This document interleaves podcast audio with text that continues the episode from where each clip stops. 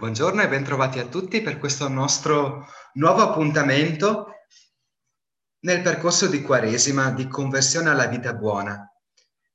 Per il tema di oggi sono da solo perché non era facile trovare qualcuno con cui dialogare e perché ne ho approfittato anche per uh, darmi un tempo di riflessione personale che ora condivido con voi, sperando che possa davvero essere utile a fare un passo, a vivere un passo di consapevolezza, magari di qualche cambiamento buono, utile. Ricorda i compleanni degli amici, familiari, compagni e colleghi. Ti aiuterà a sentirti meno solo e più vicino con concretezza alle persone a cui vuoi bene. La proposta di oggi è quella di rinsaldare la rete di amicizie e relazioni che poi è quella che ci salva nei momenti in cui ci sentiamo soli o in cui tutto sembra più difficile. Prendersi curi, cura di chi amiamo o semplicemente c'è, è presente adesso nella nostra vita. Nella vita ce la fai solo così a superare gli ostacoli e i momenti bui. Qualcuno si lamenta che fa tanto per gli altri, ma poi gli altri non ci sono quando se ne ha bisogno. Non è questo quello che conta. Il punto non è quello che gli altri dovrebbero fare per te stesso, ma quello che tu puoi scegliere di condividere con la tua famiglia di affetti. Non puoi obbligare nessuno a volerti bene ed è impossibile che gli altri ti vogliano bene come vorresti tu ma nessuno può toglierti il fatto di voler bene a chi vuoi gratuitamente e senza nessun interesse, senza secondi fini. Io nella mia vita ho imparato, nelle mie esperienze, che nei momenti in cui mi sono sentito particolarmente solo, e capitano a tutti, mi ha sempre fatto bene provare a dimenticarmi di me stesso e dei miei pesi per farmi vivo con le persone che apprezzo. Non è affatto facile e non sempre ci riesco, ma so che questa è una strada buona. Di certo tutti abbiamo persone che apprezziamo e che ci sono care e per le quali proviamo affetto. Non basta tenere questa cosa per se stessi, dare per scontato che gli altri sappiano occorre esprimere e pronunciare nel modo giusto, con parole, gesti, vicinanza, alle persone che compongono il nostro mondo relazionale che sono importanti per noi. Al di là di cosa poi abbiamo in cambio, quando ci riusciamo, inevitabilmente il mondo affettivo interiore matura e tutto diventa più ricco e più vero e anche i momenti più pesanti trovano la loro via. I compleanni da ricordare, come nel titolo, sono di certo un'occasione speciale. Ci aiuta Facebook, che ci ricorda gli anniversari e la nostra agenda interiore. Ancora meglio. Ma poi spetta a noi darci il giusto peso. La semplice parola auguri, che si scrive sui messaggi via Facebook, o un messaggio più ricco o una telefonata o una visita.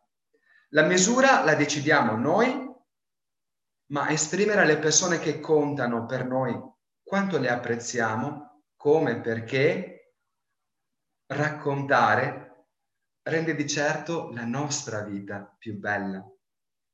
Ogni anno, il giorno del compleanno, ricevo molte telefonate e messaggi ci sono amici che attenderei che si invece dimenticano e ci sono persone che non mi aspetterei e che magari neanche ricordo che ogni anno si fanno vivi alla loro maniera e diventano delle gradite sorprese.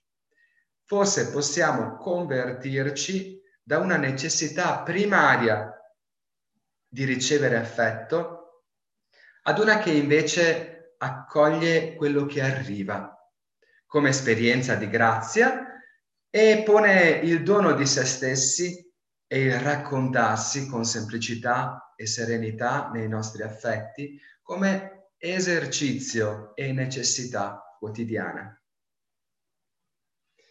Nel linguaggio della fede questa vicinanza si chiama benedizione. La benedizione, lo dice la parola stessa, è dire bene. E la benedizione nasce da Dio e trova la sua parola attraverso noi.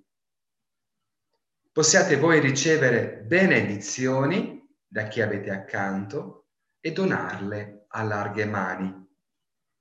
Nel linguaggio della fede questa vicinanza è preziosa, racconta tutto un mondo che non si limita semplicemente ai sentimenti, alle emozioni, all'umanità, ma che ci fa ricordare di chi si ricorda prima di tutto, più di tutti, Dio di noi stessi.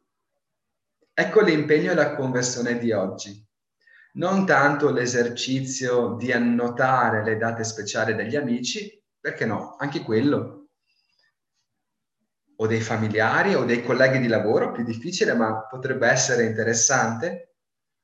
Ma imparare a benedire e farlo con parole giuste, trovando le parole, con gesti giusti, trovando i gesti che ci avvicinino alle persone. Spesso abbiamo il dubbio e soffriamo e ci lamentiamo che gli altri parlino male di noi, alle nostre spalle. E questi discorsi, chiamati con uh, il nome giusto, sono male Dizioni. Che parola forte, maledizioni. L'opposto di benedizioni. Detti così, ci sembrano diversi gli spettegolamenti che reputiamo innocenti o gli sfoghi su quello che di solito sono gli altri a dirci che hanno detto su di noi e con giri infiniti che poi alla fin fine non sono mai veri. E così ci sono i momenti in cui se ci sta, ci sta e diciamo una parola in più e ci togliamo i sassolini dalle scarpe. Maledizioni si chiamano. Non è il nostro mestiere, non ci fa bene, non porta nessun bene sempre bene dire, mai male dire. E questo è l'augurio che vi faccio per questa giornata e l'augurio davvero di conversione, di riflessione, di elaborazione. Dio con noi fa così e queste parole di benedizione con cui concludo l'intervento di oggi le ascoltiamo nella liturgia del primo giorno dell'anno, quasi a dire eh, un cominciare bene, che può avvenire nell'anno, ogni giorno, nelle ricorrenze particolari, quando siamo tentati di male dire invece che bene dire. Queste parole ci accompagnino, ci guariscano, ci ispirino nelle nostre benedizioni e sono la benedizione che anch'io condivido con voi. Il Signore ti benedica e ti protegga. Il Signore faccia risplendere il suo volto su di te e ti sia propizio. Il Signore rivolga verso di te il suo volto e ti dia la pace. A tutti buona giornata e a risentirci a domani se volete continuare con noi questo cammino quaresimale.